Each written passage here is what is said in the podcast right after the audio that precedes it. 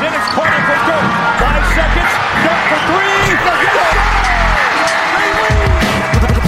A zaj, nincs egyszer a végén, ha battog a spalding Minden nap élmény, blokkok és zsákok Na gyere megmutatom, ez NBA szerelem Keleten, nyugaton, robban a zaj Nincs egyszer a végén, ha battog a spalding Minden nap élmény, blokkok és zsákok Na gyere megmutatom, ez NBA szerelem Keleten, nyugaton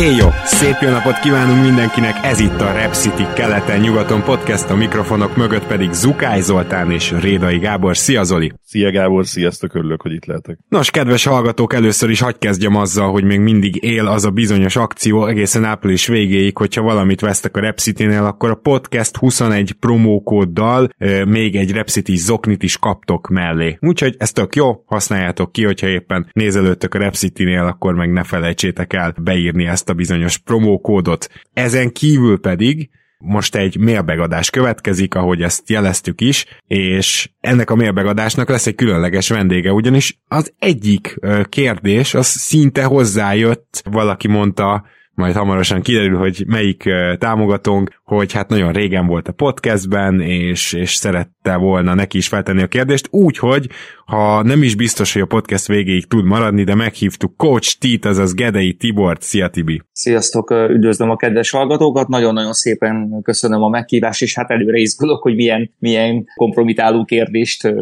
tettek fel nekem is, mire kell válaszolnom. Szia Tibi, én is üdvözöllek, köszi, hogy itt vagy megint. Na azért annyival nem úszod meg, hogy csak így egy-egy köszönéssel már is a kérdésekre forduljunk Tibi, mert azért vannak hírek veled kapcsolatban, és nagyon röviden szeretném, ha ezt megosztanád már azért is, mert egyébként Attila, aki feltette a kérdést, az úgy kezdte a kérdést, hogy sziasztok, Coach T régen volt a podcastben, remélem jól van. Ne, egészen jól van, hiszen Coach T, ugye tavaly biztos emlékeztek, meséltük, hogy veletlenül megnyerték a másodosztályt a csapatával, a női másodosztályt, de nem jutottak fel, mert a Covid miatt félbeszakadt szezonban nem volt feljutó. Hát most se álltok rosszabbul. Nem, nagyon szépen köszönöm a, a, a kérdést. Ugye, ugye mi elég sűrűn beszélünk, úgyhogy te, te napi szinten tisztában vagy azzal, hogy mi van körülöttem, körülöttünk. Én nagyon-nagyon jól vagyok, hála az égnek maradjon is így, és hát igen, a másodosztályt ugyanúgy veretlenül vezetjük, mint tavaly, és mivel, mivel ebbe a bajnokságban nincsen, nincsen playoff, mert így is nagyon-nagyon-nagyon sokáig elhúzódik, jelenleg, jelenleg úgy állunk, hogy hét mérkőzésünk van, és hogyha a következő hármat megnyerjük, akkor, akkor matematikailag is bebiztosítottuk, hogy jövőre az első osztályban legyünk. Hmm.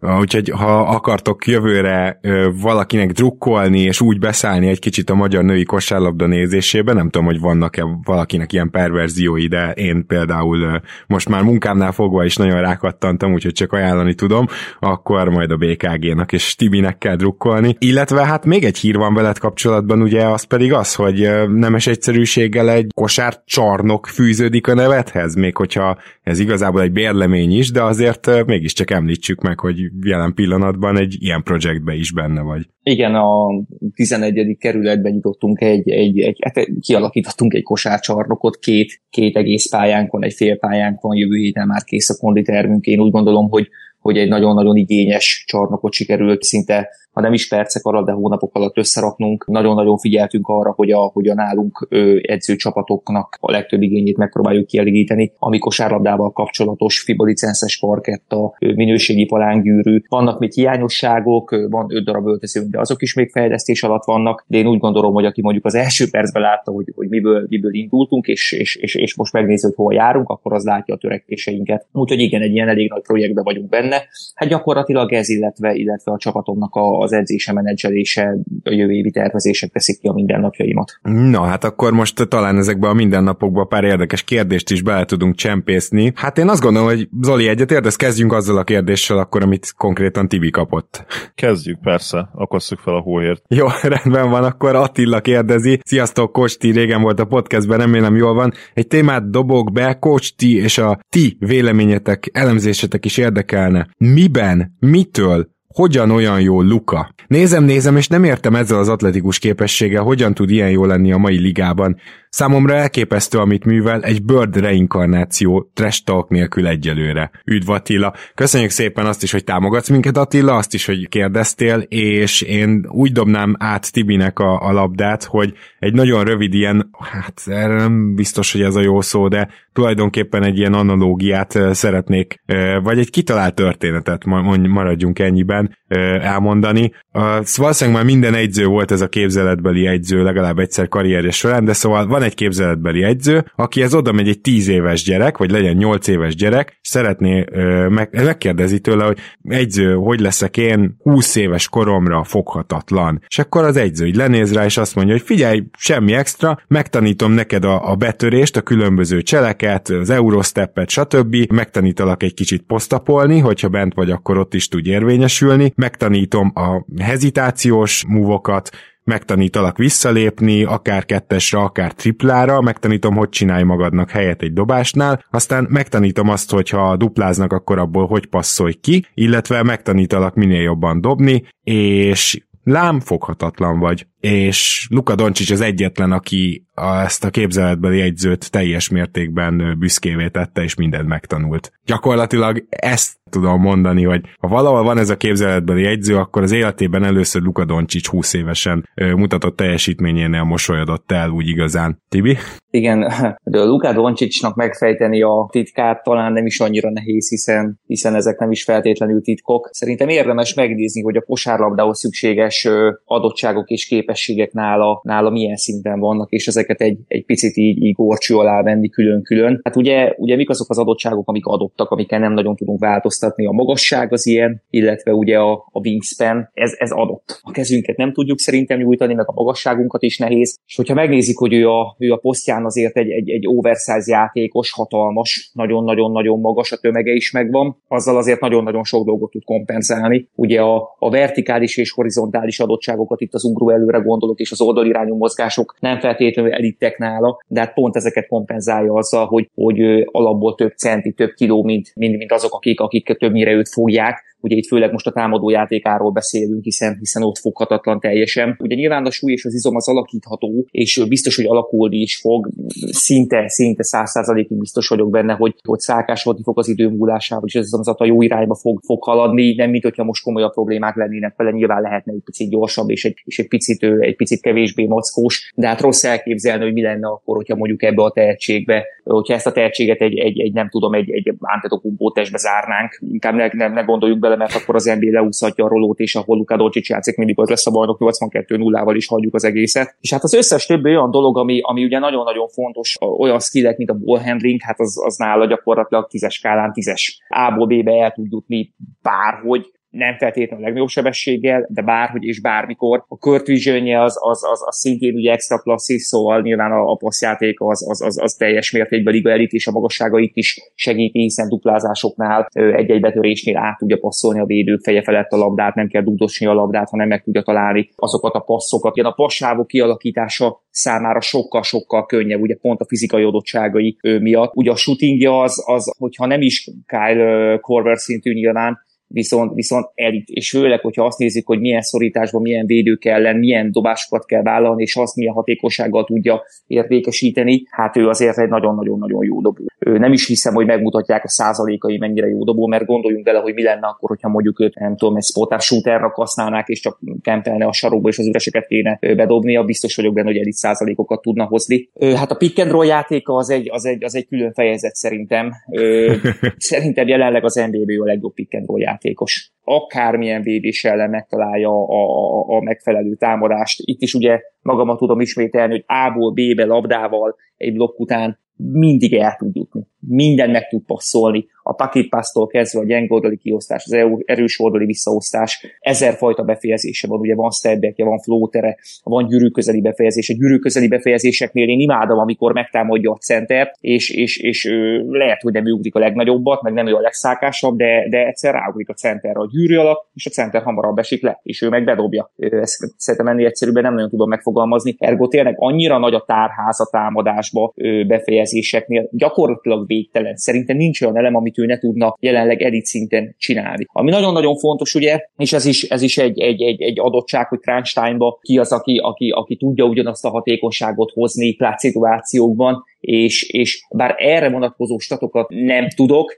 de, de azért Luka Doncic egy clutch játékos már most, nyilván ö, nyert már azért egy-két nemzetközi tornát, illetve hát NBA-be is azért jelenleg top 5 környékén van, és, és nem nagyon remeg meg a keze, fel tudja magát szívni, és nyilván a, a, a majd későbbiekben a nagyobb eredmények egy-két bajnoki cím fogja ezt az egészet megerősíteni. Ugye a mentális képességekről mindent elmond, hogy gyakorlatilag ő, ő, ő, ő a profizmusban nőtt bele, gyakorlatilag tényleg izgalom nélkül játszik, és ez, és ez nagyjából látszik rajta, hogy, hogy 20 évesen, sőt, hát már 10 évesen olyan dobásokat kellett elvállalnia, amelyeket a legtöbb játékos karrierje során soha soha nem kell, hogy, hogy elvállaljon. És hát ő, amellett az ütemérzéke is extra, ami szintén nagyon-nagyon fontos az NBA-be, védekezésnél mondjuk a lepattanózásnál, egy-egy defensív statnál, ö, amellett támadásnál pedig, pedig szintén nem csak a pick and roll játékoknál, hanem a, hanem a befejezéseknél is nagyon-nagyon fontos az, hogy, hogy mindent maximális precizitással tud csinálni. Amiről kevesen beszélnek, az szerintem a, a top játékosoknál a megállások és a, és a lezárások. A, az igazán jó egyegyező játékosoknál, James Hardennél látszik ez legjobban, a maximális sebességből eszméletlenül gyorsan tudnak nagyon-nagyon stabilan lezárni. És ebből tudnak ugye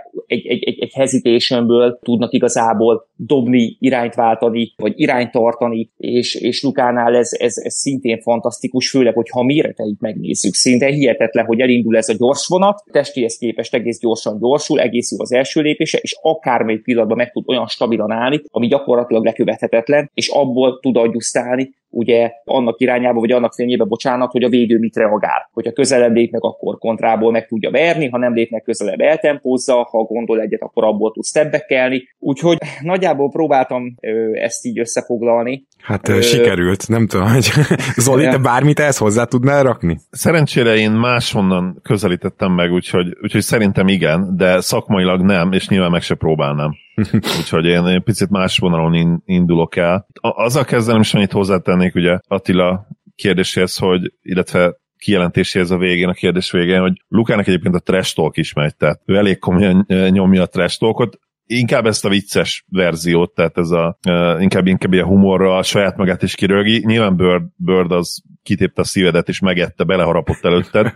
Luka kicsit más ebből a szempontból, de, de ez a vicces beszólogatás vonal, ez megvan nála is. És hogy miért ennyire jó, szerintem a válasz egyszer egyértelmű, de, de kicsit ugyanakkor ezoterikus is. Az agya és a készsége teszi őt igazán nagyjá. Ugye ezt szépen kifejtette a konkrét játékszituációkon keresztül is Tibi, de ez olyan egy, egyszerűen hangzik, nem? Hogy az agya és a, és a, és a készségei. Viszont a valóság szerintem az, hogy, hogy ez ugyanannyira ritka, és egyébként nekem meggyőződésem, hogy, hogy ugyanakkor köze van a genetikához, mint, mint az atletikus adottságoknak. Ugyanis ha ismeritek Luka háttérsztoriát a, a kölyök kosárlabdáról, amit lehet, hogy elmondtam már ebbe a podcastbe, de, de szerintem ezt most meg, meg tudjuk ismételni, hát ha van, aki még nem ismerte. Ugye Doncsicsot levitték edzeni 8 évesen ugye az olimpiához, és 16 perc után vették ki a 8 évesek közül, hogy aztán berakják a 11 évesek közé az edzéseket, tehát három plusz három, év, három évvel idősebbek közé berakták 16 perc után, onnan egy edzés után vették ki, tehát hol tartottunk, egy, egy edzés is 16 perc után,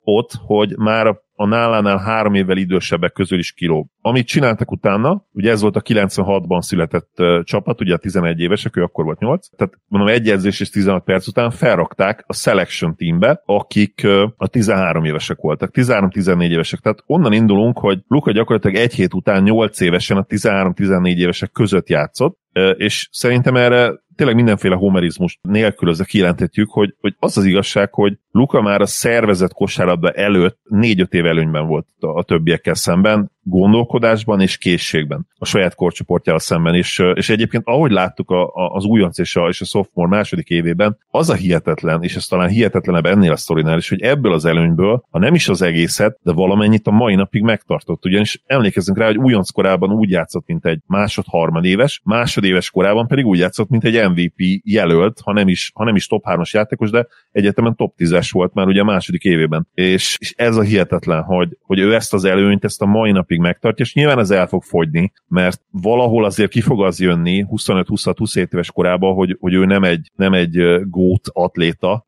és, és nyilván ezért valami, valamilyen szinten azért, ha nem is nagyon nagy limit, vagy, vagy cap van a karrierjén, azért, azért valami van. Tehát szerintem ilyen, ilyen top 10, top, top 10 all time, ami nyilván hülye hangzik, mert hogyha már top 10 all time oda került, akkor, akkor miért ne lehetne akár a legjobb. Nyilván arra azért nincs annyira esélye, mert ahhoz szerintem kéne, kéne az elit atletikusság, de ha már az atletikusságról beszélünk, szerintem egyébként ő, ő attól is annyira jó, és erről is beszélt kicsit Tibi, hogy, hogy ebből a szempontból is underrated. Tehát ebből a szempontból underrated, bocsánat, mert készségek szempontjából nem az. Igen. Ott, ott mindenki tudja róla, hogy, hogy micsoda, micsoda.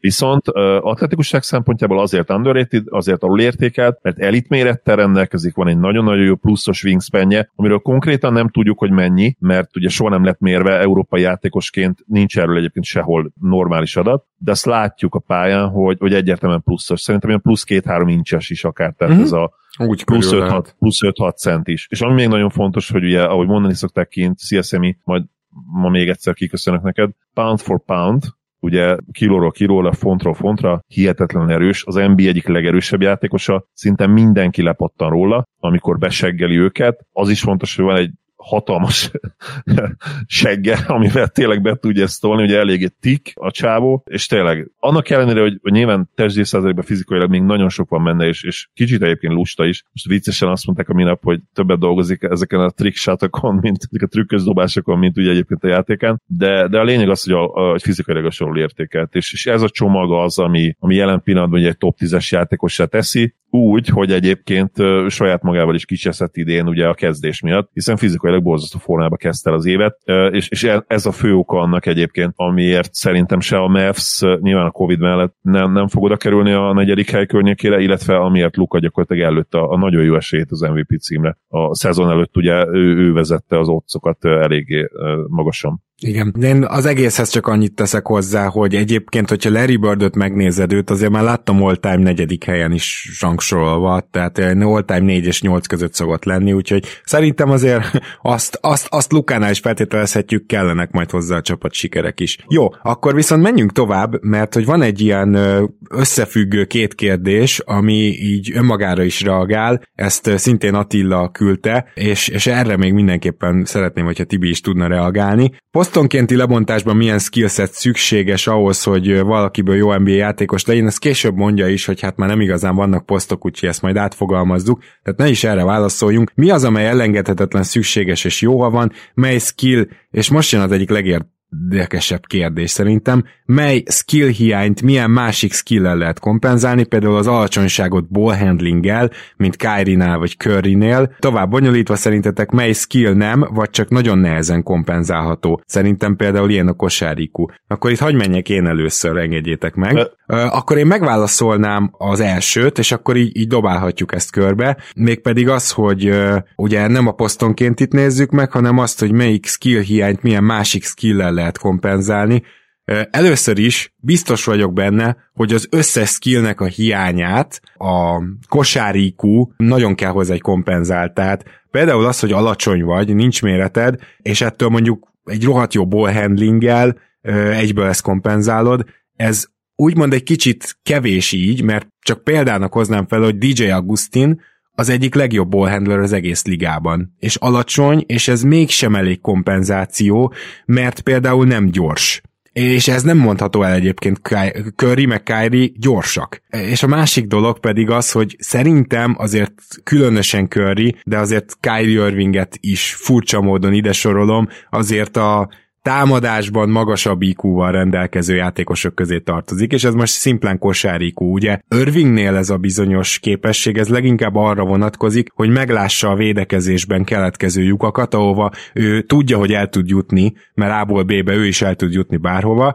és aztán tudja, hogy ott tud dobni majd egy középtávolit, vagy tud ö, bemenni a gyűrű alá. Nyilván ez is egyfajta IQ-t, ö, látásmódot igényel, Currynél pedig ugye ő nem csak ezt tudja, hanem ő ráadásul off the ball is nagyon jó, és egy közepesnél azért jobb passzoló, azt gondolom Curry. Én, én ezt mindig túlértékeltnek tartottam nála, ahol valaki azt mondta, hogy nagyon jó passzoló, mert olyan gravitációja van, hogy gyakorlatilag csak hogyha hozzákerül a labda egy pillanatra is, már üresen lesz valaki, mert ketten indulnak felé, most ez nyilván túlzás volt, de értitek, tehát, hogy magából a játék stílusából is következtek az asszisztjai, de ettől függetlenül átlagon felüli passzolnak is látom.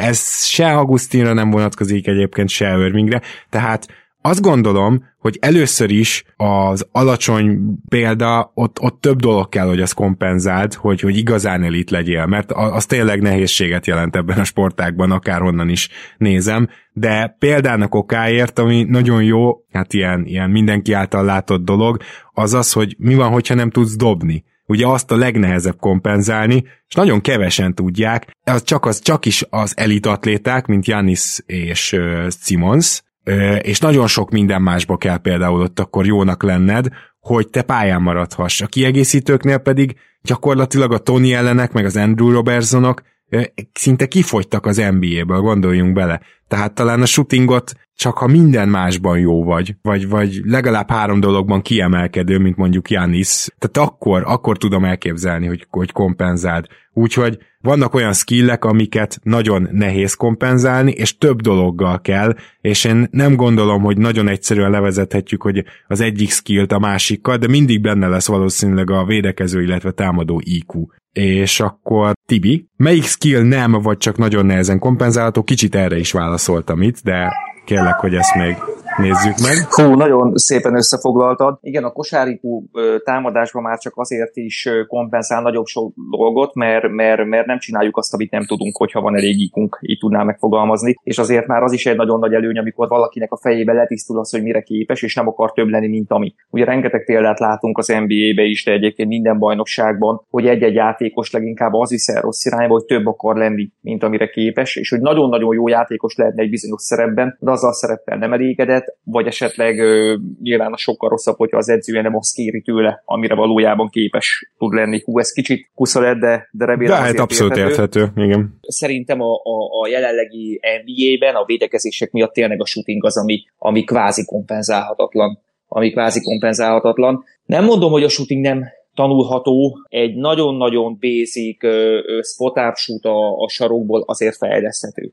Az, hogy valaki pull-up jumpereket dobáljon, nehogy Isten három pontos mögül, az, az nem. Az fejleszthető, hogyha megvan hozzá a, a, a készséged, de, de egyébként úgy gondolom, hogy az nem. Akiben ez nincs benne, az tényleg maximum annyit tud megtanulni, hogy egy kiosztást állóhelyből ugyanazzal a technikával, ugyanazzal a motorikus technikával, ugyanarról a helyről, ugyanabból a távolságból be tudja dobni. Erre azért kismillió példát láttunk. Nekem a nekem talán a kedvenc példám is, a, és az ilyen személyes, személyes példám a Jason Kidd, aki ugye eszméletlenül megtanult tényleg ugyanazzal a mozdulattal, ugyanabból a távolságból, szinte teli talpról érdemes megnézni három pontos dobni, és ezzel a karrierjét meg tudta nyújtani, hiszen nála a kosárik ugye maximális volt, a körfi is meg volt, a paszkészség nagyon jó volt, volt tudott játszani, a súlya és a, és a, és a fizikai adottságai megvoltak, és hát így ugye 38 évesen is még, még eszméletlen teljesítményt tudott a pályára tenni. Zoli, uh, neked bármi ebben a témában? Először is én, lesz ugye a második téma, az, az még érdekesebb, arra, arra is külön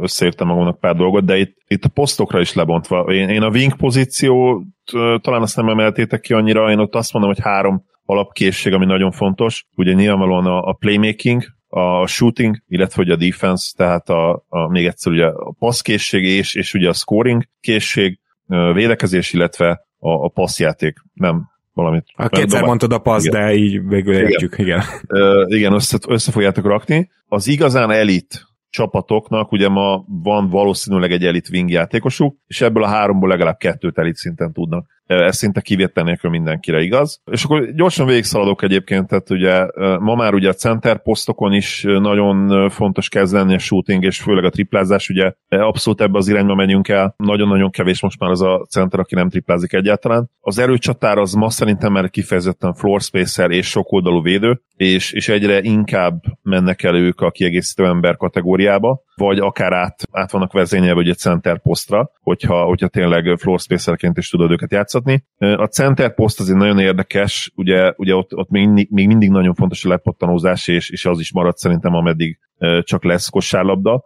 A gyűrű levédése, de ma már ugye ehhez, ahogy mondtam, hozzájött a floor spacing és a low post scoring. Tehát ez a négy legfontosabb skill egy centernek, és az elite centerek egyébként ebből legalább hármat kipipálnak. Ugye Embiid mind a négyet, a négy alap készség közül. Jokic pedig ugye érdekes, mert ő borzasztó gyűrűvédő, viszont hoz egy másik skillt, ami alapban nem feltétlenül szükséges ehhez a poszthoz, passzjátékot, és neki ugye ezzel van meg a négy, és érdekes, hogy ő hoz egyébként egy ilyen fél kategóriát is, mert ugye ezek az extrém jó kezek, az, hogy centerként labdalopásban ott van a top 5-ben, az is ugye egészen hihetetlen, és ugye ettől, ettől akkor anomália ő, mint amekkora, de egyértelműen ők azért a két, torony magasan a két legjobb center a ligában, hogyha Davis erőcsatának számoljuk, ugye, mert, mert négy elitkészséget is hoznak e, ebből gyakorlatilag. És, és az irányító még egy érdekes poszt ma, szerintem ott is elmegyünk abba az irányba, hogy nem kell már feltétlenül ugye sztár irányítód, nem kell, hogy feltétlenül sztár irányítód legyen. Ott is ugye a, ott, ott viszont nagyon-nagyon fontos a triplázás. Ma már szerintem nagyon nehéz olyan irányítót játszatni, aki nem tud triplát dobni, vagy ha játszatsz, akkor nem biztos, hogy sikeres leszel. És, és ha védekezésed van azon a poszton, és esetleg tud ketteseket is védeni, akkor az tényleg extra. Tehát, tehát így, így, így hoznám össze ezeket a, a posztokat konkrétan.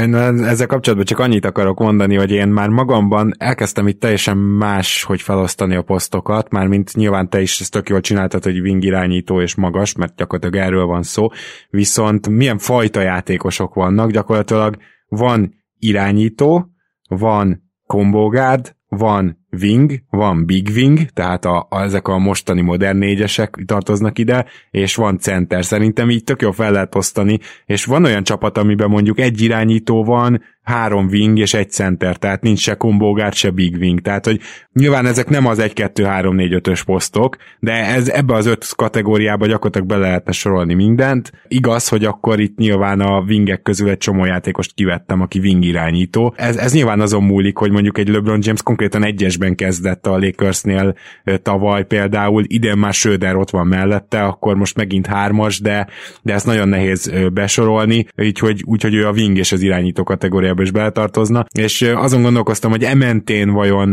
vajon érdemese a, a skillsetet végig zongorázni, és Zoli csak kiegészítve mondanám, hogy például egy kombógárdnak vagy a scoring, és itt igazából gyűrű támadás, illetve pull-up jumperekre gondolok elsősorban, vagy a scoringban, vagy a secondary playmakingben, vagy a védekezésben, vagy a tripladobásban, mondjuk ebből a négyből kettőben kell ilyen nagyon jónak lennie, ahhoz, hogy pályára kerüljön, csak azért, mert ez az a pozíció, amiről talán így nem volt szó, illetve ugye a Big Wingnél szerintem talán még fontosabb a védekezés, és ők azok, akik egytől ötig tudnak váltani. Igen, és ha ide szúrhatom, akkor ez a kombogárd, ez sokszor ugye prototipikusan a hatodik embert jelenti, van, mert ahhoz van. nem elég jók, hogy bekerüljenek a kezdőbe, de nagyon-nagyon fontos skillt hoznak ugye a második sorok ellen. Igen, talán Fred Van Vliet, aki itt így most hirtelen kivételnek tudok mondani például, aki, aki kezd, és, és egyfajta ő, ő már nálam ugye, ő nyilván az elite roleplayer kategória, sokkal értékesebb, mint például egy Clarkson, mert elit nyilván. triplázó és, és elit védő, tehát ő, ő ezzel kerül nyilván a kezdőbe,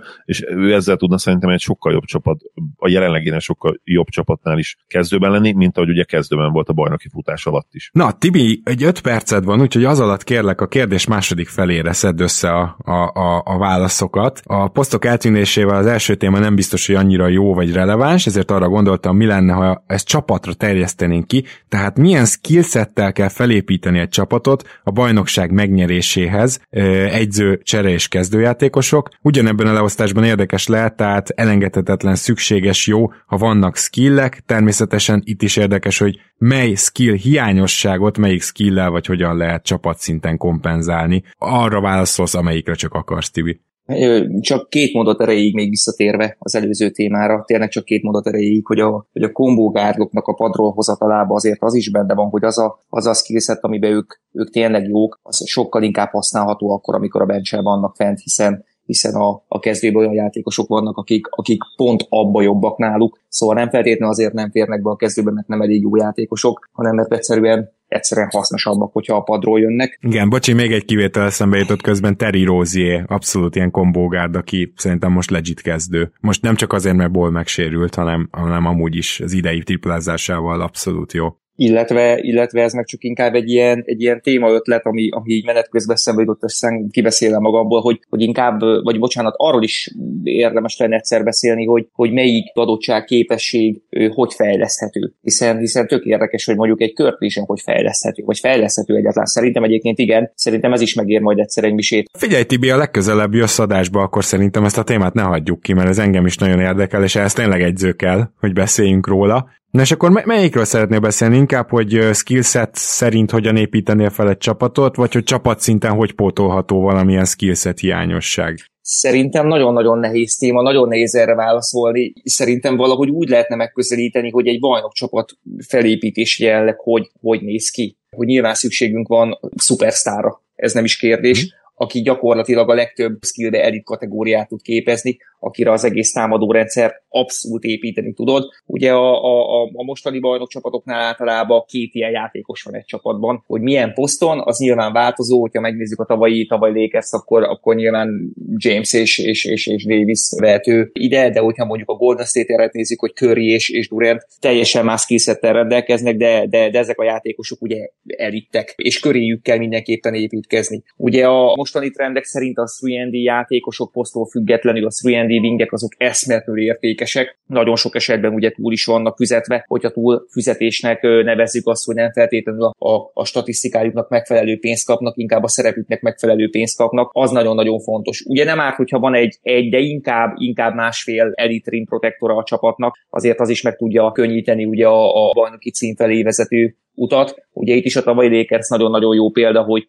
hogy önmagába vákumban azért Megit és Halvardot nem nevezhetjük most már elit játékosnak, de hát láttuk azt, hogy bizonyos párharcokban milyen nagyon-nagyon fontos szerepük van, és hát nyilván ők vállalták azt, hogy bizonyos párharcokban pedig ugye nem lehetett őket a pályán tartani, és hát Vogel nagyon jó edző volt, ugye ezt ezt meg is lépte. A cserepad az egy érdekesebb dolog, oda már, oda már ugye specialistákat is lehet hozni, olyan játékosokat, akik csak egy-egy területen nyújtanak ugye kimagaslót, ugye a shooting az egy ilyen, ilyen, ilyen skill, ugye, mm. ö, olyan, olyan shootereket, akik esetleg hátul gyengébbek, és tényleg semmi előnyük nincsen, csak a floor spacingnek a biztosítása. Ilyenből egy azért, ha van, az nagyon-nagyon jó, illetve nagyon-nagyon jó, hogyha vannak elit védőjátékosok például, nem tudom mennyire elitvédő játékos Tori Craig jutott most hirtelen az eszembe, de ő például szerintem egy nagyon jó padjátékos, mert bemegy Brusztól kemény, ha nem játszik, nem sír, és, és, és pont azt hozza, amire, amire, amire szüksége van egy, egy, egy, egy bajnok csapatnak a padról. Ugye kellenek olyan veteránok, ami, ami szintén egy picit skill, akik, akik a, a chemistryért felelősek, a, a, a, a, a kohézióért felelősek, akik tudnak évközben mentorálni, akik a győztes kultúrát már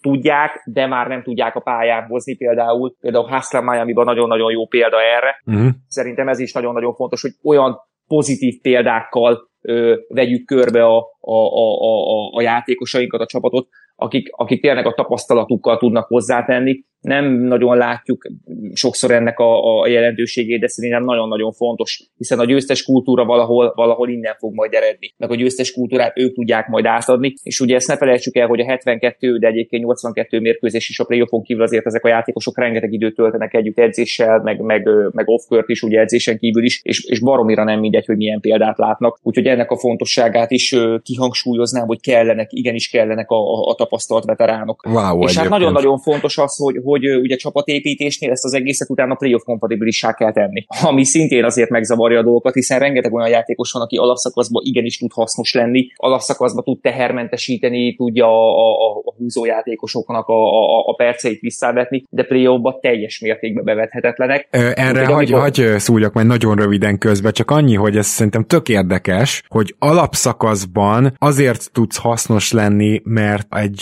alapszakasz meccsen kijöhetnek, vagy kiemelhetik a te erősségeidet. Ez a playoff az tök fordítva van, ott meg vadásznak a gyengeségeidre, és esetleg azért nem tudsz pályára kerülni. Tehát a playoffban a játékosok gyengesége és hiányossága kerül előtérbe, miközben az alapszakaszban meg inkább az erőssége. Abszolút, illetve azért az is számít, hogy abba gondoljunk bele, hogy hogy milyen megterhelő egy playoff sorozat. Mennyivel megterhelőbb egy playoff menetelés, és hogyha ezt mondjuk az egészet tényleg alapszakaszra át, áttesszük, és azt mondjuk, hogy oké, okay, akkor a Jimmy Butler ugye 42 percet játszó minden meccsen, mert meg akarjuk az összes mérkőzés járni, ez gyakorlatilag lehetetlen. Sokkal szellősebb a védekezés, sokkal nagyobb a pace, és ugye ez is nagyon-nagyon fontos, hogy olyan játékosok kellenek egy bajnokcsapatba, akik a lelassult pénzbe is megtalálják a, a, a, a helyüket, és hasznosak tudnak lenni. Ergo, akik csak tranzícióba, csak futással tudnak érvényesülni egy, egy, egy, egy alapszakasz mérkőzésen, azoknak azért a, a, a szerepe és a jelentősége azért sokat fog csökkenni egy, Ez, egy playoff alatt. Ez egyébként mondjuk a magyar NB1-ben is így van?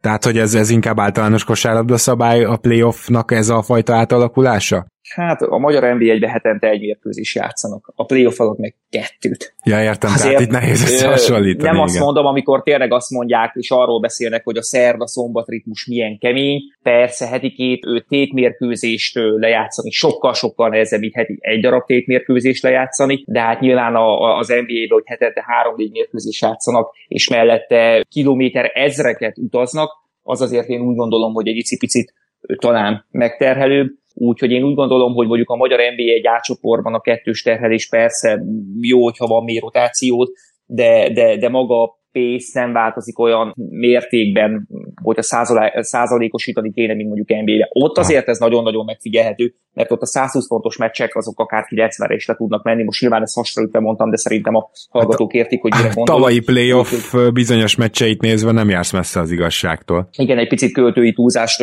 használtam, de ezek nagyon-nagyon fontos dolgok, hogy ugye a, a, az ötezet ellen és nem tranzíciós kosárlabda felértékelődik. Mármint az, aki ebbe, ebbe, ebbe nagyon jó. És az, aki pedig, pedig tényleg az atletizmusával, most egyébként megint egy régi játékos jutott az eszembe, például Corey Brower, aki, aki, aki egyébként tényleg baromi jó volt egy alapszakaszban, mert tudott futni, kicsit tudott dobni és védekezgetett is. Hát nyilván például az ő playoff jelentősége az biztos, hogy rengeteget csökkenne a mai kosárlabdában. Plusz a mai napig neki van az egyik ilyen leghihetetlenebb 50 pontos meccs, ugye ott van azokon a listákon, ahol Igen. olyan Igen. játékosok értek el 50-et, akiről nem gondoltad volna.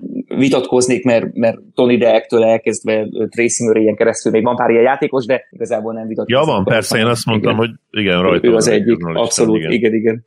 Imádom az ilyen listákat egyébként, meg imádom ezeket a meccseket visszanézni, hogy egy-egy ilyen játékos miből tudott 50 pontot dobni, de nem akarok a, a, a tártól eltérni. Ja, na, Tibi, akkor nagyon szépen köszönjük, hogy itt voltál velünk, és most menned kell ugye egy megbeszélésre, amiről már három perce ott kéne lenned, de ha minden igaz, akkor csak egy emeletet kell megtenned, ugye? Hát igen, igen, nagyon szépen köszönöm a meghívást és elnézést, hogy, hogy ugye mondtam, hogy sajnos csak egy óráig érek rá, hát a konyhából lesétálok az irodába, és, és ott csatlakozom a, a mai meetingünkhöz, ami mint vezető nem hagyhatok ki. Jól van, akkor viszont jó meetinget neked, és köszönjük szépen, hogy itt voltál. Nagyon szépen köszönöm a, a meghívást még egyszer. Én is köszönöm, hogy itt voltál, szia Tibi. Mi pedig akkor menjünk tovább így ketten, van még pár kérdésünk, Zsolt T lesz az első, amit nézünk. Melyik 10-20 játékos végzett nagyon színvonalas szakokon, komoly egyetemen, különlegesebb, nehezen teljesítményű, te- teljesíthető tanulmányokat? Hát én nem mondanám, hogy 10-20-at találtam egyébként, de azért párat igen. Ha megengedett Zoli, akkor 2-3-at bedobnék. Ez ami nagyon érdekes, hogy egy csomó kanadai játékos, ezt nem tudom, hogy miért van, de, de csomó kanadai játékos gondolta úgy, hogy ők már pedig hát fognak olyan nehezen teljesíthető szakokat is bevállalni, ami az NBA mellett egyébként elég necces, és az egyik ilyen az például Kelly Olinik, aki kanadai, és őról azt kell tudni, tehát, hogy ő közben egy könyvelőit elvégzett, a, és gyakorlatilag hamarosan befejezi ezt, tehát ő például ezt az NBA mellett tolja. Aztán ugye mond, mondott itt két példát egyébként a kérdezőnk, az egyik az Jeremy Lin volt, aki a Harvardot járta ki, ami nagyon durva, a másik pedig David Robinson, aki a, ugye a katonai iskolát. Ha jól tudom, akkor David Robinson konkrétan ö, még az NBA karrierje előtt befejezte ezt. Jól emlékszem erre, Zoli? Így van, ugye kijárt a, maximál, a maximális négy évet, ahogy Tim Duncan is egyébként. Utóbbi ugye a nagymamája hatására ugyanis a, gyakorlatilag a halálos ágyán azt hiszem a kívánsága az volt, hogy, hogy mindenképpen diplomázzon le Timmy D, és épp ezért ő, ő maradt is, megvárta a négy évet, gyakorlatilag megszerezte a diplomáját, és utána kezdte el ugye az NBA karrierjét. Na de van egy nagyon durva példa, ha már kanadai, és itt átadnám neked a szót, biztos készültél vele, az Dwight Powell, a Dallas Mavericks játékosa. Így van, és róla is tudni kell azt ugye, hogy, hogy bár sokan azt gondolják, hogy a Stanford is Ivy League egyetem, a Stanford speciál nem az, de, de azon a szinten van. Tehát, hogyha a, a tíz legmagasabb piaci értékkel rendelkező diplomát, illetve még nem is inkább diplomát, hanem, hanem olyan iskolát, ahol az átlagos piaci érték, meg az átlagos éves kezdő fizetés a legmagasabb az onnan kikerülőknek, elég kacifántosan fogalmaztam meg, de értitek, akkor a Stanford is ott van a világ tíz legjobb ilyen egyetemek között, és ő ott végzett, és egyébként ritkasság száma menő, hogy nem is egy business, vagy, vagy accounting, vagy közgazdaságtan diplomája van, mint például ugye Jeremy Linnek, hanem, hanem ő egy tudományok, tehát ugye Science and Technology and Society degree ez a pontos neve, ami ugye ö, magyarra most lefordítva nem tudom pontosan, de gyakorlatilag nem akarok hírséget mondani, de de ugye a tudományokhoz és a... Tudományok, technológia és szociológia, nagyon durva, tehát ez három igen, teljesen... nem eszembe, köszönöm. Igen. Igen, tehát gyakorlatilag igen, ez ilyen összevont. De egyébként lehet említeni még azt a... Említhetek még kanadait? Mert Andrew nicholson szeretném megemlíteni, ha már így kanadai irányból indultunk neki ennek, mert ő meg fizikát végzett el egyetemen, ami az egyik legnehezebben elvégezhető szak. Úgyhogy... És ami brutálisan ritka, igen. Úgyhogy, úgyhogy igen, le a kalappal. És egyébként vannak még olyan korábbi NBA játékosok is, akiknek gyakorlatilag doktori címük van, és ilyen például, az egyik ilyen például Tom McMillan, aki ugye Oxfordból, Oxford MA Rhodes Scholar, szerzett ugye egy politika, illetve közgazdaság doktori címet. Bill Bradley, akinek szintén ugye erről az egyetemről van egy diplomája, azt pontosan nem találtam meg, hogy milyen, de, de egy doktori diploma, és ugye Tariq Black, akinek ugye Afrika tudományokból van egy, van egy ilyen doktorátusa, és egyébként Shaq is ugye ide sorolandó, neki is van egy doktori címe, de hát jó, azért erről, ezzel kapcsolatban kicsit én, én szkeptikusabb vagyok, ugye Shaq inkább az a sztori, aki, aki tud, akinek adtak egy doktori címet. Uh-huh. Ugye szokott ilyen is történni sportolóknál, mert, mert az egyetemnek nagyon nagy PR, és ugye ez a Berry egyetem volt, amelyik ugye HR Development diplomát, illetve doktori címet ajándékozott neki, úgyhogy ez ilyen ajándékozott doktori diploma, ha jól tudom, de, de egyébként ő tanult is, meg egyébként sek nem buta. De ami a képernyőn látszik, mint ugye szakkommentátor vagy kommentátor, az, az kicsit ilyen szerep is, tehát ő egyébként tényleg nem, nem egy buta ember, és Isaiah Thomas, a, a, ugye az eredeti igazi Isaiah Thomas, akinek a UC Berkeley-ről van egy, egy education, tehát egy tanítói doktora, doktori címe, és az általad is említett, ugye Adonai Foyle, azt hiszem őt is említette, nem ezzel itt említette a másik Warriors legendát, de, a, de az igazi abszolút Warriors legendának Adonai Foyle-nak is van egy sportpszichológia doktori címe. Na, azért a doktori cím az... Mest, mester, mester cím, bocsánat, tehát itt, itt mester és doktor is, ugye hm. össze volt vegyítve, nem mindenki doktori, aki ugye mester igen. szokott végzette. Igen, de azért ezek már nagyon durvák. Aztán Oladipót és Jimmy Butlert egybevenném, de nem tudom, hogy tudjátok-e, mind a kettőnek kommunikációszakos diplomája van, ami azért is érdekes, mert ráadásul, hát ugye Butler esetében ő egy, ő egy tényleg utcagyerek volt, és ezt nem úgy értsétek, hogy nem tudom én, rossz voltak a családi körülmények, aztán alig volt otthon, hanem hogy így nem volt hol laknia konkrétan, és abból lett egy kommunikációs diplomája, ami szerintem így még extrább, és mind Oladipo, mind Butler tevékeny részese is a játékosok szakszervezetének, úgyhogy ezt azért mindenképpen szerettem volna így hozzáfűzni, hogy nem mindig feltétlenül a leges, legnehezebbet kell keresni ahhoz, hogy a legnehezebb tanulmányt vagy életutat így megtaláld az NBA játékosok között, és akkor még egy pár név, akinek van diplomája. Roy Hibbert ilyen például, Mason Plumley ilyen, Jalen Brown ilyen. Hát azért ezek általában a, az elhíresült okosabb játékosok, Ray John Rondo, Gordon Hayward, Tyler Zeller, tehát ez nem a hanem ő a Tyler aki, aki kevésbé futott be jó NBA karriert, és ha jól tudom, akkor végül Westbrooknak is meg lett a diplomája. Úgyhogy igen, Mason Plumlee, tehát hogy, hogy azért vannak játékosok, akiknek ez is fontos volt, annak ellenére is, hogy az NBA-ben is megkeresték a, a saját vagyonukat és megélhetésüket. Menjünk tovább akkor a Dodo Basketball TV-en podcast kérdésére. Külön kérdést kaptunk Patreon postaládába Zolihoz. A jövő évi Dallasba Tim Hardaway Jr.-t szeretnéd szerződés hosszabbítás után látni, vagy az ő scoring point szerepébe van valaki, akit preferálnál a cserepiacról, vagy a free agent piacról? Ha egy vákumban nézzük, szia Szemi, és választhatok Otto Porter és Timi között, akkor, akkor ott ott választanám Otto Porter Jr. a nagyobb two upside miatt, tehát ez teljesen egyértelmű, és ez valószínűleg egyébként J. Rich-el összevetve is így lenne. Tehát, ha mondjuk az a szenárió, hogy beszélünk Otto Porterrel, és azt mondja, hogy fú, én nagyon szeretnék Lukába játszani, fizessetek meg, brutális jó lesz, akkor, akkor lehet, hogy renounce ezt a két srácot, ugye, mert, mert akkor tudjuk gyakorlatilag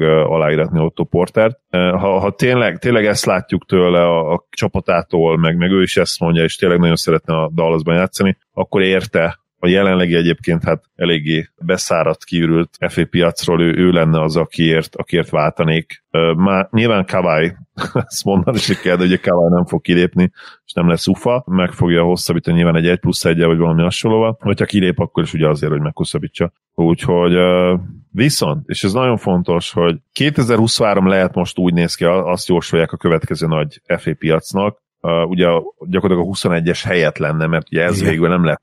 És ott kilépett már ugye Porzingis képi is a szerződéséből, és azt hiszem akkor kell majd Lukának maxot adni, ugye, a, a rookie maxot, vagy nem a, a bocsánat, a első max hosszabbítást. Ha, ha, ha igazolok is próbálnék valahogy 23-ra koncentrálni, és, és nem tudom, lehet, hogy három éves megpróbálni Otto Porternek, utolsó team option de az első két évet nagyon-nagyon meg baszarintani, uh-huh akár ilyen max közelébe is, nem tudom. Azt Egyébként Bodzoli az a rossz hírem van, hogy Lukát már meg kell fizetni, ugye most harmadéves, tehát őt már 2022 uh. nyarán meg kell fizetni. 22 nyarán. Uh-huh. Mindegy, abban szempontból nem számít, ugye, hogy, hogy képi kilépett, és Persze, úgy is adott, adott az a dolog, tehát azon ugye nem gondolkozol úgyse. Igen, ez, ez a válaszom, hogy, hogyha ha ők hármójukban gondolkodom, akkor, akkor lehet, hogy inkább Otto Porter, de az meg valószínűleg azt jelenti, hogy mind a kettőt elveszített, tehát azt is megérteném, ha azt mondanám most, azt mondanám most Doni és Cuban, meg nyilván Lukának is lesz beleszólása, hogy, hogy inkább hosszabbítsunk meg mindenkit és hozzunk vissza, mert szerintem egyébként nagyon nagy upside van még mindig ebbe a csapatba,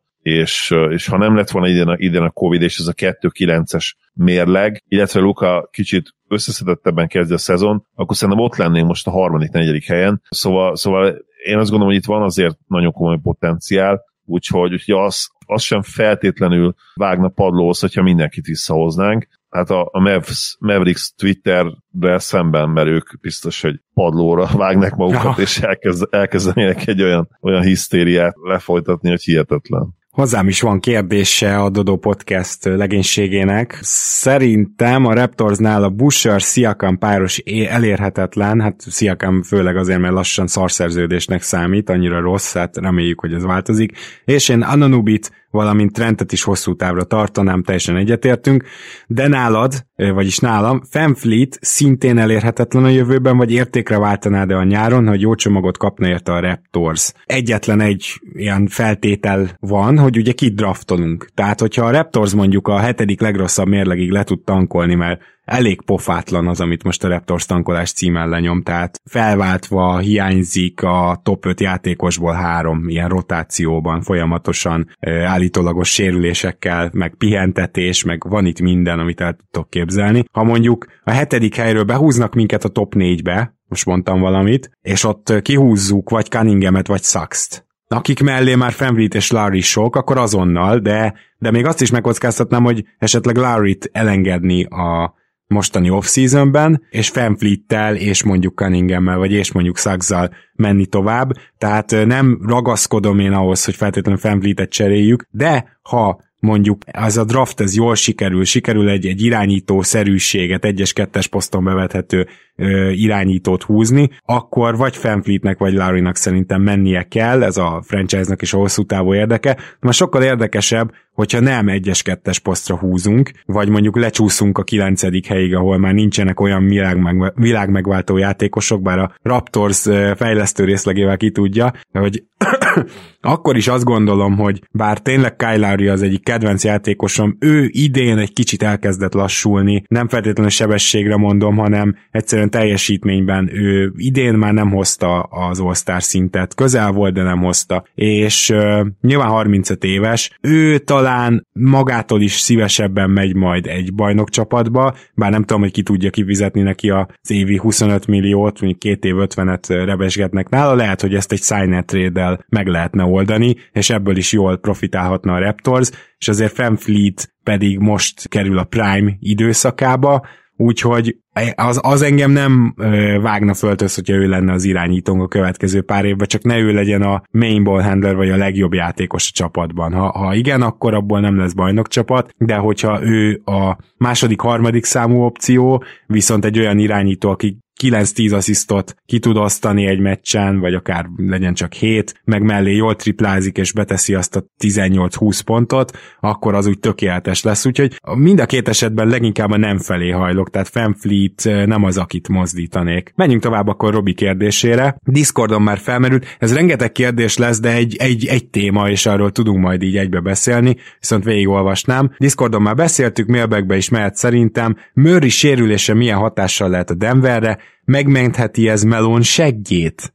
Ugye itt már van egy előfeltételezés, hogy Melonnak mennie kellene, és azért nem fog menni, hogyha nem sikerül a Denvernek jó az a playoff, mert hát, hogy nem volt Murray. Melon miért ragaszkodik a sorcserékhez? Mire jó ez a Nagy, Millsap, Green Trio egyszerre, ugye három magas ember a padról, már volt rá példa. Campazzo, Gordon a paddal jó lehetne, legyen valami playmaking is ott, még Jokic ül. Így meddig juthatnak idén a playoffban, Rivers plegykálják hozzájuk, ez már szinte tény egyébként, hogy ő tud-e segíteni. Nyáron Michael Carter Williams segíthetne nekik, illetve vagy mást hoznátok guard posztra.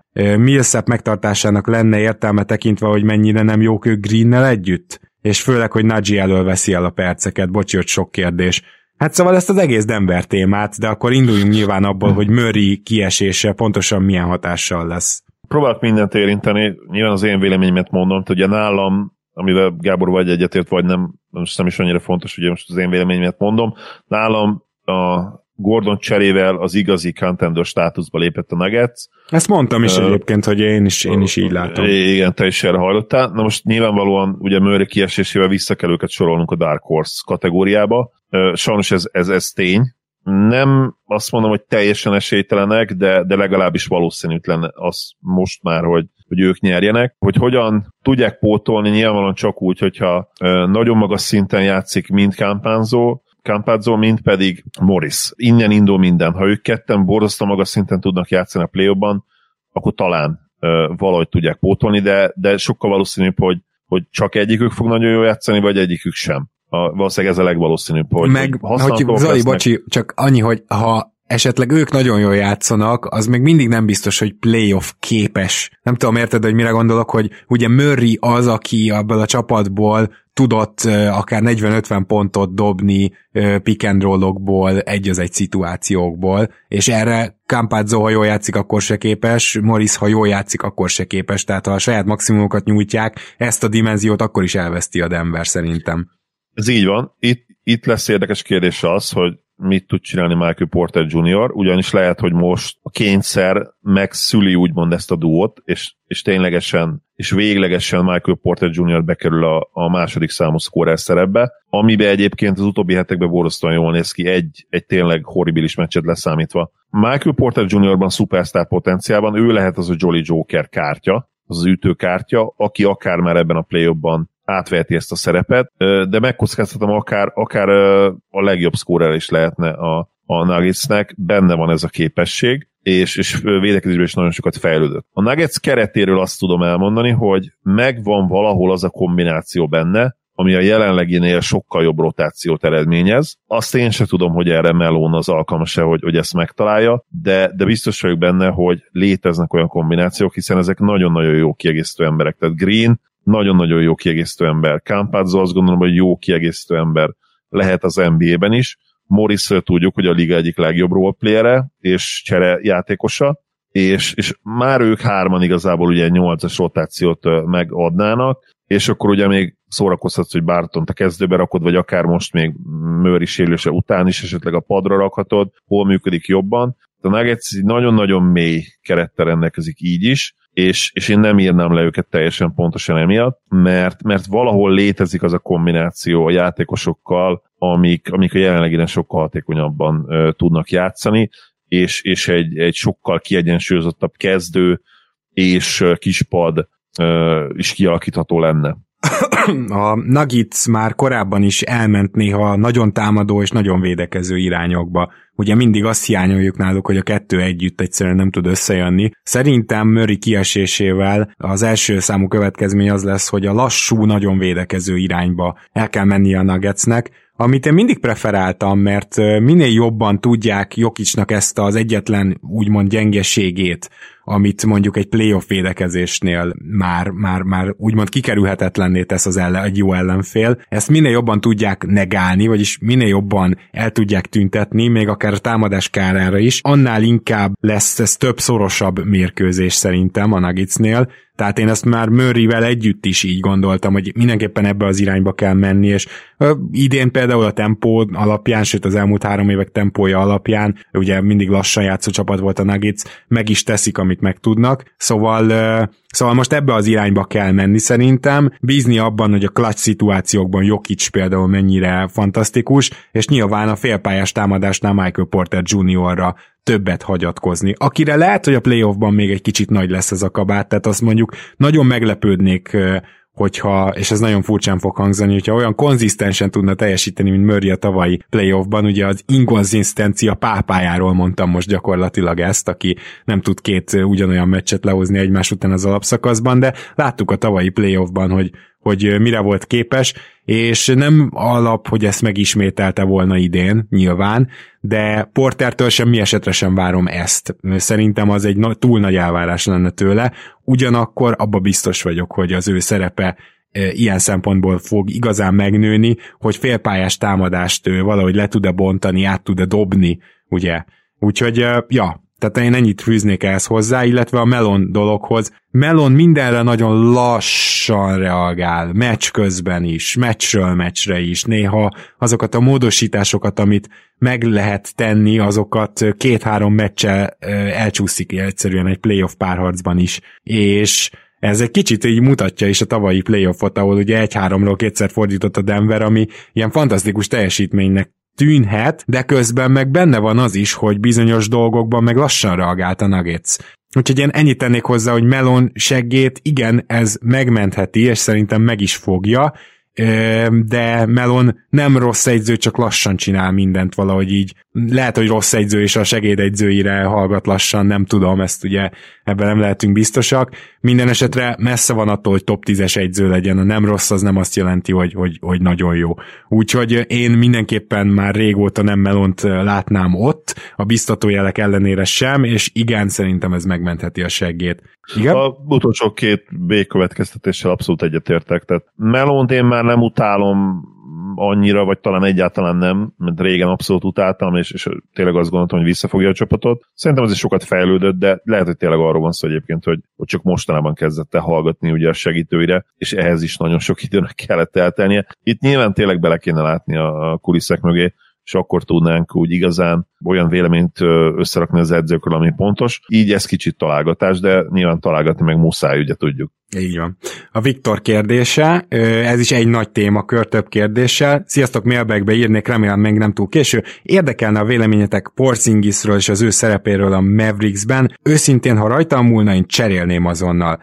Szeretném, ha ő tudna lenni a második számú opció, de abszolút megbízhatatlan, hogy mikor játszik és mikor nem, és épp milyen teljesítményt nyújt. Közben meg ugye nyilvánosan kritizál, hogy nem kap elég labdát, és a játék közbeni reakciós is sem a megelégedettséget mutatják. Szerintem ő első számú opciónak képzeli magát, ami akár igaz is lehet, de nem a Mavs-ben. Egy jóval rosszabb csapatban lehetne a legjobb ember, de ha van egy Doncsicsod, szerintem nincs miről beszélni. Ezt neki is el kell fogadni, és beállni a sorba, és segíteni, hogy minél messzebb jussanak együtt, de Luka vezérletével. Én nem érzem megfelelő együttműködést sem köztük, így pedig nem sok értelmét látom erőltetni a dolgot, és újabb hónapokat, ne hagyj éveket elvesztegetni erre a projektre. Nagyon érdekelne, hogy ti hogy látjátok ezt a dolgot. Üdv Viktor, itt mindenképpen Zoli, neked adnám először a szót, mert például ez a Porzingis jelenség, ez nekem új, én nem tudtam, hogy ő elégedetlen a szerepével, az pedig szerintem igazából Viktor következtetése, hogy szerinte Porzingis első számú ember akar lenni, erre vannak-e esetleg utaló jelek, és nyilván aztán foglalkozunk a szakmai részével is, mert az, meg, az meg nyilván más kategória. Én úgy fogalmaznék, hogy bele lehet látni ezt, igen egyértelműen nem mondta ki, az, az nem igaz, hogy ő egyértelműen jelezte, hogy, hogy elégedetlen a szerepével. Voltak olyan meccs utáni interjúi, amiből ki lehetett ezt olvasni, inkább így fogalmaznék. És képéről tudni kell azt, hogy, hogy eléggé lelkis, lelkiző játékos, és ő beszél 10 percen keresztül az érzéseiről a meccsek után, hogy, hogy mi nem működhet, ő, ő beleáll saját magába, tehát legalábbis verbálisan ő, ő abszolút önkritikus, elmondja, hogy miért gondolja, hogy ő most szar, miért gondolja, hogy szarul játszott, min kellene változtatni, és tényleg lame, szabályosan lamentál ez a legjobb szó, a, a saját mentális diszpozíciójával kapcsolatban is tényleg akár 10 percet mondom, amit nyilván felesznek az újságírók, és, és nyilván sok olyan uh, interjú foszlányt ad nekünk is, meg nekik is, amiből lehet ugye itt találgatni, és, és tényleg vannak olyan részek pont emiatt, amiből ezt ki lehet uh, szedni. Szerintem ő egyértelműen tudja, hogy, hogy Lukáé a Mavs, és hogy ez így is marad, és szerintem ezt elfogadta egyébként, de tény, hogy időnként úgy érzi, hogy nem kap akkora szerepet támadásban, és inkább nem találják meg olyan jó labdákkal, vagy nem úgy játszák királyjátékot. Akkor sem, és talán valószínűleg akkor zavarja ezt őt leginkább, talán valószínűleg. Szóval valószínűleg akkor zavarja őt ez, ez leginkább, amikor tényleg nagyon forró, és jól megy neki a dobás, és utána kicsit elfeledkezünk róla. És voltak is ilyen mérkőzések. Viszont Független attól, és ez itt a kulcs, független attól, hogy, mennyire igaz ez, lehet, hogy igaz, szerintem van benne igazság, de kicsit ugye túl van tolva, valahol itt lehet ugye a arany középút, vagy a középúton az igazság, de ez lényegtelen, mivel jelen pillanatban képi csereértéke hát nem, nem annyira magas. Ne, tehát nem, jelen pillanatban nem lehet őt elcserélni, vagy el lehetne, de nagyon nem érdemes. Sokkal produktívabb, hogyha megpróbálod egészségesen tartani, esetleg kijön egy nagyon jó playoff, és, és esetleg jövőre visszatérni erre a témára, megnézni, hogy ha, ha ő egészséges, és ha ő nagyon jól játszik, akkor mit tud csinálni a Mavericks a playoffban, mennyire veszélyes csapat, mert mondom, szerintem az upside az nagyon nagy. Tény, hogy a flóra padló is azért elég alacsonyan van, mert nagyon inkonzisztensek vagyunk, de, de most ezt meg kell nézni, és, és adott esetben jövőre visszatérni erre a témára, mert a mostaninál szerintem akkor lehet csak alacsonyabb a cserérték, hogyha megint megsérül. Erre meg nem építhetsz, hogy hogy most akkor csak azért odaadom szinte semmiért, mert később, ha megsérül, akkor tényleg semmiért tudom odaadni. Erre, erre nem cserélsz, hanem inkább akkor erre lapot húzol. Uh-huh. Egyrészt egyetértek magával a megközelítéssel, másrészt pedig én egy teljesen másik irányban is kíváncsi leszek az idei playoffra. Ez pedig az, amin már beszélgettünk mi egymás között sokat, hogy képi ugye kiváló védő, de azért nála is ez a gober jelenség könnyen előfordulhat a rájátszásban, mégpedig, hogyha a periméterre kényszerítik, akkor az azért ott még Gobernél is azt gondolom, hogy verhetőbb, és nagyon kíváncsi leszek arra, hogy ezt mennyire tudják megcsinálni vele a csapatok, amit tavaly igazából nem láthattunk. Én ezért várom nagyon az idei rájátszást, tud-e úgy védekezni a, egyébként zónákkal, meg, meg, meg bizonyos dolgokkal kikerülhető ez, nyilván akkor meg mást adsz fel egy kicsit, tehát hogy, hogy végig tudja-e úgy tolni a rájátszást a Mavs, és lehet, hogy ez csak egy kör lesz, persze benne van a pakliban, hogy ez ne jelentsen problémát védekezésben, és akkor ne legyen az a jelenség, hogy a, a hirtelen az egyébként nagyon jó védőnek számító Porzingis, aki most, most, hogy végre újra formában van, a palánk alatt már megint fantasztikus rim protection-t nyújt a, a Dallasnak, aztán persze azóta megint nem játszik játszik nem tudom mióta, három-négy meccse, úgyhogy, úgyhogy igen, tehát ez az inkonzisztencia megint így megjelenik, hogy mikor játszik, mikor nem, de amikor ő jó formában van, akkor egy nagyon jó dropback védő, és hogy, hogy ezt ki tudják-e használni majd az ellenfelek, úgymond Gober jelenséggel találkozhatunk-e nála, mert ha igen, és emellé még tudjuk azt, hogy ő sérülékeny és inkonzisztens, akkor én mindenképpen végső soron nem vele képzelném el a jövőt, hogyha bajnokcsapatot akarok Doncsics köré építeni. Ha viszont az derül ki, hogy ez kikerülhető, hogyha Rick Carlisle zónáival és előre elcserélésen alapuló védekezéseivel esetleg ez ez, ez nem fog annyira számítani, és Porzingis tud érvényesülni valahogy a gyűrű körül védekezésben, támadásban pedig hozza azt, amit tud, akkor viszont igenis legalább egy-két évet még, még olcsón neki lehet menni ennek a dolognak. Azért mondom ezt, mert Luka 21 éves. Tehát ugyan a mavs annyira jó, hogy a Mavs már mostanában bajnok esélyesség közelébe tudja vinni, de ettől függetlenül nem biztos, hogyha a következő két évben még ezzel próbálkozik az ember, akkor az nagyon rossz lesz. Így van, 22 egyébként, de, de abszolút egy, most töltött be ugyan még, hmm. de, de abszolút egyetértek. Tehát igazából nincsen tragédia, most ez nem jön össze a képi vonal, tehát nem kell úgy csinálni, mintha mindent erre tettünk volna fel. Nyilván egyébként pont a, ugye a Nix szurkolók értető okokból, kicsit ki lehet hegyezve ugye ez a csere is, mint ahogy a, a Trey Doncsics draft csere, és ilyenkor. Én megértem persze, hogy a másik oldalról folyamatosan azt hallják, hogy mennyire elveszítették vagy a, vagy a draft cserét, vagy a normal cserét, akkor persze, hogy, hogy egy idő után már ugye szurkolnak a Mavericks ellen, és képi ellen, és Luka ellen, én totál megértem ezt, de az az igazság, hogy olyan nagyon elveszíteni nem tudja sehogy a Mavericks ezt, Mavericks ezt a cserét, mert, mert ha nem is jön össze, és képi sérült lesz, akkor megpróbálták. Tehát totál értető move volt, és, és szerintem ma is megcsinálnák újra, vagy legalábbis elgondolkodnának rajta erősen. És ahogy mondtad, Gábor, az nagyon fontos, hogy van, van ideje a Mavericksnek, tehát uh, ugye a, ha a bajnoki címre gondolok, és a, és a szupersztárokra, akik mikor nyernek először bajnoki címet, azt hiszem az átlag életkoruk olyan 27 év körül van, mm. tehát ne, nem szoktak uh, korán nyerni igazából ezek a sztárok.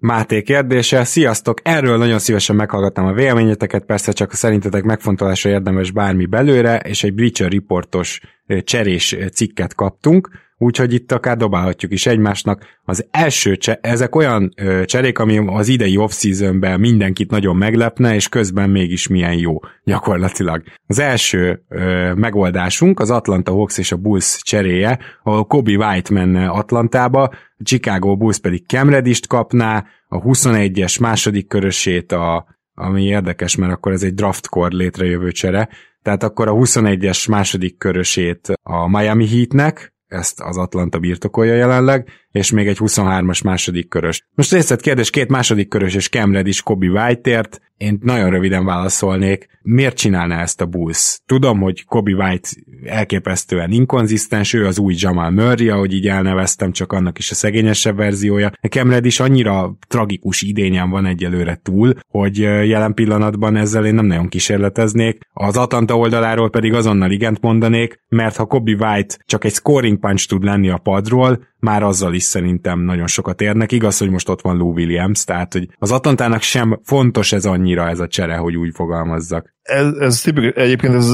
ez az érdekesebb cserék egyike volt, ugye erről a listáról, olyan, itt, itt tényleg kéne egy időgép, és azt én is azt mondanám egyébként most ilyen pillanatban, hogy, hogy értelmetlen a csere, mert mind a kettő csapat bízik még abban, hogy az ő saját fiataljuk kitör, úgymond, és, és ugye beváltja hozzáfűzött reményt, ugye, és azt, hogy, hogy lottery pickben választották ki őket, szóval lottery pickként választották ki őket, úgyhogy, úgyhogy én sem nagyon tudok erről más mondani, mint azt, hogy valószínűleg nem csinálnám, és nem is feltétlenül látom annyira értelmét. A következő csere az sokkal-sokkal érdekesebb, ugye Aha. a Clippers és, és a Kemba, úgyhogy erről szerintem mind a ketten majd nyilatkozzunk meg szintén. E, ez egy olyan csere, ami, ami nagyon érdekes lehet, és és tényleg mind a kettő szempontból látom egyébként, mert ugye Kemba a Celticsnél kicsit már ilyen hát kezd átmenni rossz szerződésbe, vagy már lehet, hogy egyértelműen meg is történt. Igen, szerintem ez megtörtént, tehát ő már rossz szerződés. Igen. Úgyhogy viszont a Clippersnek, Clippers meg akkora vinnál módban van, mint a ház, ami Celtics is elvileg vinnál módban van, de mégse annyira, hiszen ugye van két fiatal titánjuk, akik köré lehet építeni még 10 évig minimum bajnokcsapatot, de lehet, hogy inkább 12 évig. Szóval totálisan értem ezt, és, és kapnak egy olyan zubacot, akiről... Várj, mondjuk, mondjuk el akkor a cserét így egybe igen, Kemba Walker és Tristan Thompson menne, és cserébe érkezne Ivica Zubac, Patrick Beverly és Luke Kennard. Tehát a Celtics megkapná azt a Zubacot, akiről mondjuk folyamatosan, hogy miért nem játszik 30 percet, hiszen megsemmisíti az advanced statokat. A Clippers sokkal jobb vele a pályán szinte mindig, Egyébként ez pont idén viccesen nem feltétlenül igaz, mert ugye Ibekával nagyon jó advenstatokat hoztak, de, de ugye általában az igaz Zubacra. Ugye a Celtics évek óta keresi gyakorlatilag a centerét, még a legjobb megoldás talán egy, egy nem center, egy erőcsatár játszatása volt, akit most elcseréltek, mert tudták azt ugye, hogy hogy ő se tökéletes megoldás, ugye a német személyében. És Patrick Beverly szerintem nem tétel, nyilván őt, őt ezen a ponton már gyakorlatilag leírom, de még ha bevetető, akkor, akkor tök jó. És Kenár személyében még egy fiatal, aki nyilván nem fogja pótolni Haywardot, de de lehet benne upside, és, és tudod építeni együtt a, a másik két, nem a másik kettő, hanem a két fiatal titán, mert nyilván Luke Kennardból nem lesz már fiatal titán. A Clippers pedig, ha véletlenül idén sem tudnának nyerni, akkor még, még egyel magasabb üzemmódba kapcsolnak, fokozatba kapcsolnak, és, és tényleg teljesen vinna módba lesznek, úgyhogy totálisan értem ezt, és, és szerintem jó ötlet. Igen, tehát én a Clippers szempontjából nem értem. Az a helyzet, hogy Kemba, tehát na, mi az, ami kéne irányító posztra a Clippersnek? Az kellene, hogyha mondjuk Patrick Beverly tudna valahogy playmakerkedni. Tehát nem kell, hogy gyűrűt támadjon, nem kell, hogy nagyon durván sok pontot dobjon, hanem nem az... tud, bocs, ha közölvághatok, tehát ez a probléma, hogy nem Igen, tud. és érted? nem tud. Vannak ilyen játékosok, például Lonzóból egy fantasztikus fit lenne, aki off the ball is jó, jó védő, jó triplázó, de mellette abszolút legalább, legalább elindítani tud egy támadást, jól passzol, gyorsan passzol. Csak Lonzóért esélyed nincs ezzel a csomaggal. Kemba, Hát én tudom, van, tehát csak az a baj, hogy igen, igen, igen, csak Kemba ezzel a hosszú szerződéssel és ezzel a sérülés bizonytalansággal nem biztos, hogy előrébb lenne a Clippers, ugyanis Kemba, mint playmaker, amióta egy kicsit elvesztette a sebességét, az ott egyértelműen visszaesett.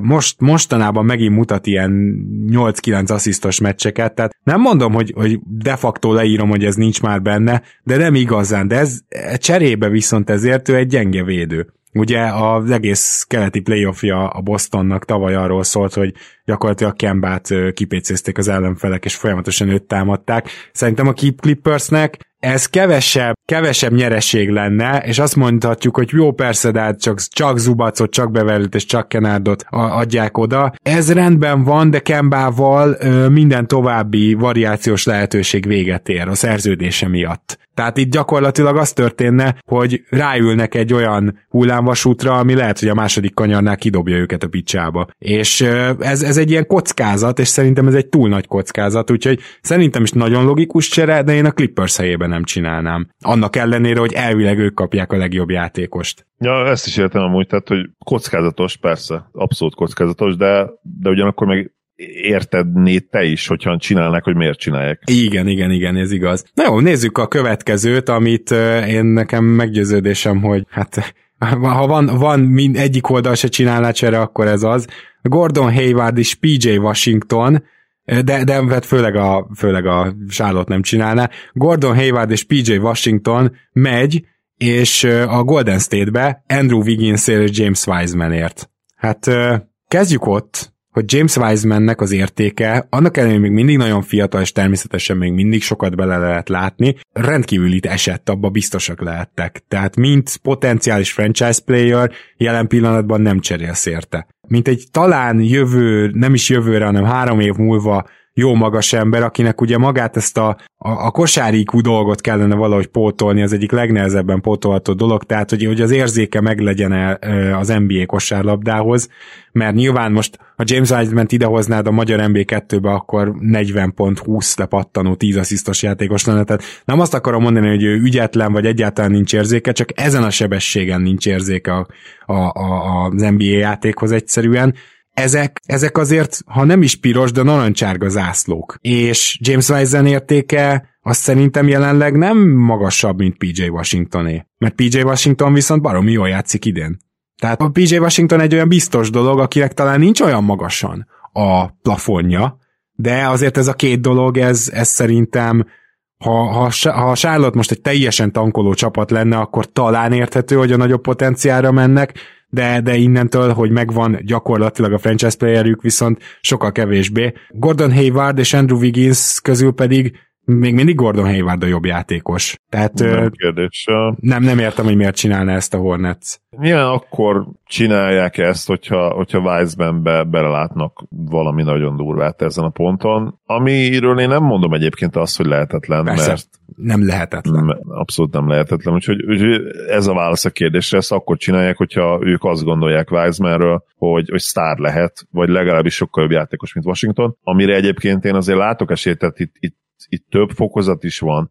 Nem feltétlenül kell Wisemannek szupersztára válni ahhoz, hogy jobb játékos legyen Washingtonnál, mert Washingtonnak azért elég komolyan role player skillsetje van, és ugye már idős is, tehát relatíve idős, nyilván 22 éves, de azt hiszem, hogy Wiseman 20, két éve, két éve idősebb szerintem. Washington, és ha megnézed azért nagyjából tök ugyanazt csinálja idén, mint tavaly. Tehát olyan nagyon sokat egyébként nem fejlődött szerintem. Um, ezzel tisztelt teljesen nem értenék egyet. Talán egyébként statisztikák szerint is fejlődött. Statisztikák Te... szerint egyébként rosszabb, mint tavaly, tehát rosszabb százalékkal dobál, gyakorlatilag tök ugyanannyi pontot átlagol, kicsivel több lepattanót, de elhanyagolható, ugyanannyi assziszt, ugyanannyi stíl, talán blogban fejlődött, talán védekezésben, de, de, de az, hogy szinte tényleg, hogyha megnézed per ja, mondjuk, hogy, mondjuk, hogy hasonló szezont fut. Azt akartam mondani, hogy az, hogy ő játszik cserecentert is, és kezdőnégyest is, az szerintem kinyitotta a játékát. Tehát a, amire gondolok itt az elsősorban az, hogy, hogy már playmaking felvillanásokat láttunk ebbe a szezonba, már, már látszik az, hogy a jövőben ő például playoffban lehetne inkább center, mint négyes, és kezd egy kicsit ilyen többdimenziós játékossá válni az én szememben Washington. Én őt eléggé közelről követem, ez egyik szeretett játékosom abból a draft classből, és én szerintem még nem ért véget a fejlődése, csak ennyit akartam mondani, csak, nem csak lassan se, folyik. De, szerintem se ért véget a fejlődése, de azt szerintem egyértelműen látszik, hogy, hogy ő a legjobbja is roleplayer lesz. Mm, igen, de most a roleplayer viszont mi van akkor olyan roleplayer, aki mondjuk egy bajnok csapatnak lehet a, a csere magasa, vagy, a, vagy akár a kezdőcenter egy playoffban. Ki, ki, hát igen, de ez mindig attól függ, hogy kivel veszed kö, körbe. Tehát igen. Per, persze, hogyha nem tudom, a következő Michael Jordan mellett fog játszani, akkor lehet, de, de nem, ér, nem érezem, érzem azt, hogy benne lehet az, hogy ő lenne az a játékos, aki azt a csapatot, aki egyébként nem biztos, hogy bajnok esélyes, bajnok, esélyes, te, bajnok esélyes tehetné. Tehát, tehát nem úgy lesz ő roleplayer, mint egy Draymond Green, aki, aki abszolút szintet emel egy, egy csapatnál, de aztán lehet, hogy ránk cáfol, vagy rám cáfol, mert ugye 22 éves, tehát nem annyira öreg még azért. Na most, ha nagyjából az esélyeket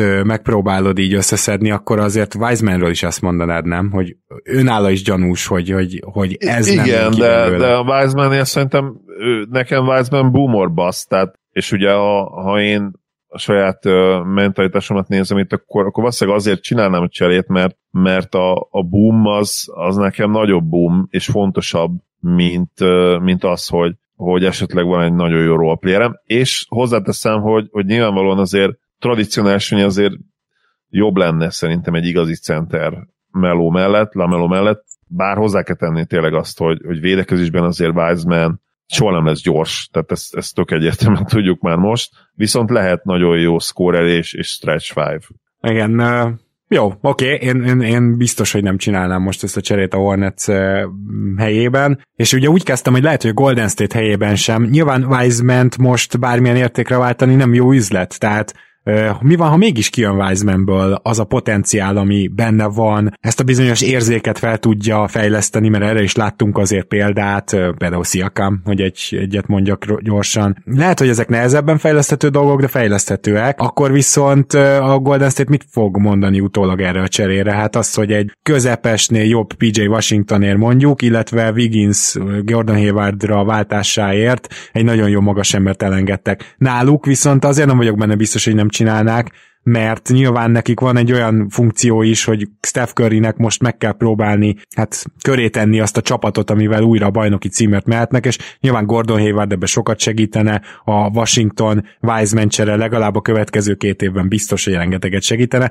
és Clay visszajövetele is természetesen, tehát hogyha ők meg így gondolkoznak, akkor lehet, hogy csinálnák. Na de menjünk is tovább, ez a negyedik és utolsó, ez pedig egy hatalmas blockbuster, ahol a New Orleans Pelicans kapja Carl Towns-t és Ricky Rubio-t, és cserébe a Minnesota kapja Steven Adams-et, Eric Bledsoe-t, Kyra Lewis Jr.-t, ugye idei elsőkörös, Jackson Hayt, ugye tavalyi elsőkörös, 2021-es first round pickjét a New Orleansnak, a 2021-es first round pickjét a Los Angeles Lakersnek, és a 2025-ös first round pickjét a Milwaukee Bucksnak. Na most itt gyakorlatilag arról van szó, hogy a Minnesota újra bedobja a horgonyt, előveszik a tankot, és kapnak egy csomó pikket, benyelnek rossz szerződéseket, Steven adams és Eric bledsoe bár Bledsoe azt hiszem jövőre már, már talán le is jár. Kapnak két fiatal tehetséget, akik azért eddig nem váltották meg a világot, és három first round picket, és ezért Carl Anthony Towns-t beáldozzák. Hát a New Orleans Pelicans helyében azonnal csinálnám,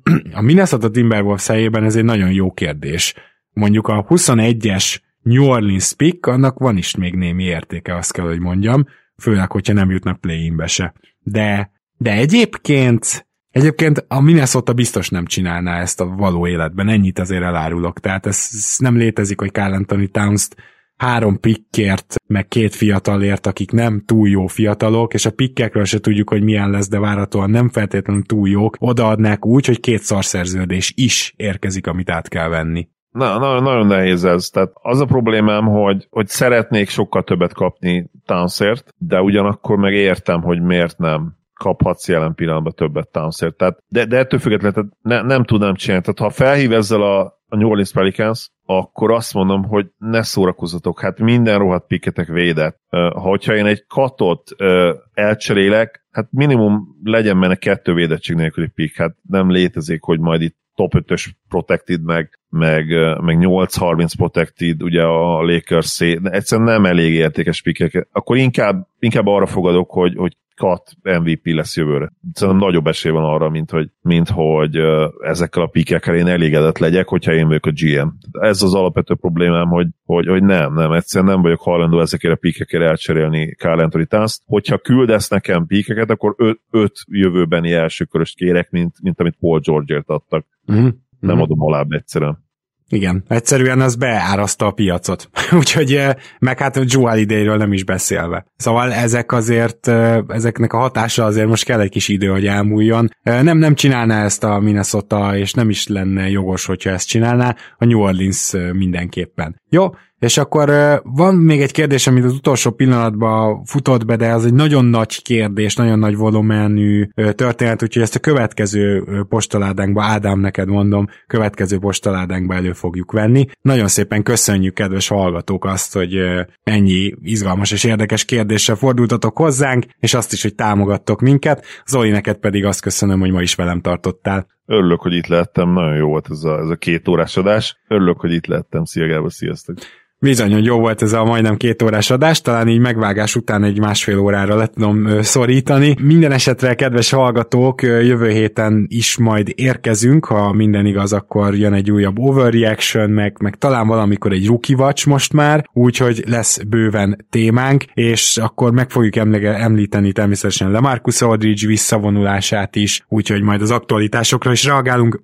Reméljük, hogy nagyon tetszett ez a műsor is nektek. Még egyszer köszi a támogatást Patreonon keresztül, keresztül patreon.com per keleten-nyugaton, aki akar csatlakozni, ugye teljesen a ti döntésetek, és minden jót a legközelebbi jelentkezésünkig. Sziasztok!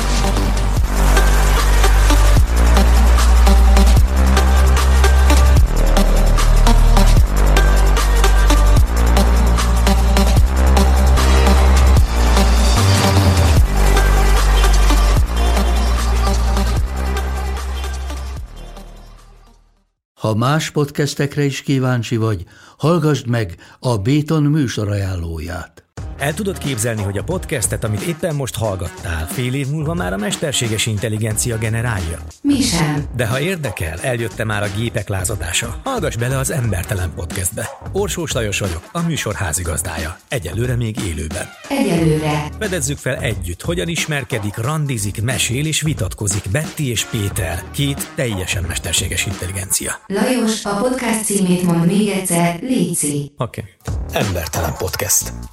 Ez a műsor a Béton közösség tagja.